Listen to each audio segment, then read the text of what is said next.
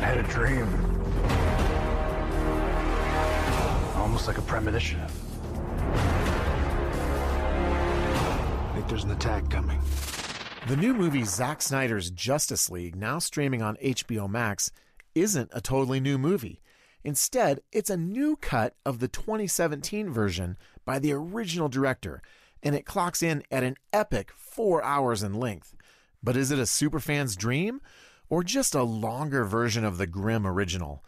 Just as we saw the first time around, Superman is dead, and Earth's remaining heroes face off against a bad guy called Steppenwolf. He's unlocked staggering, godlike power. He must be stopped, of course. So the Dark Knight recruits Wonder Woman, Aquaman, The Flash, and Cyborg as a part of a supergroup to stand against Steppenwolf's wicked plan for global domination. We live in a society where honor is a distant memory. Isn't that right? Batman. In this version, we also meet an even bigger bad guy, a Thanos like character known as Darkseid. His introduction opens the door for an even more cataclysmic conflict, and more content, too.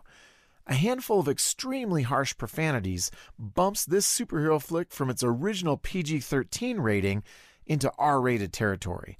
The story here is just as dark and grim as it was the first time around, only there's more language, violence, and suggestive innuendo for DC fans to navigate.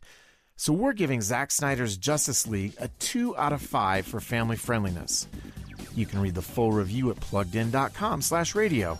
I'm Adam Holz for Focus on the Family's Plugged In Movie Review.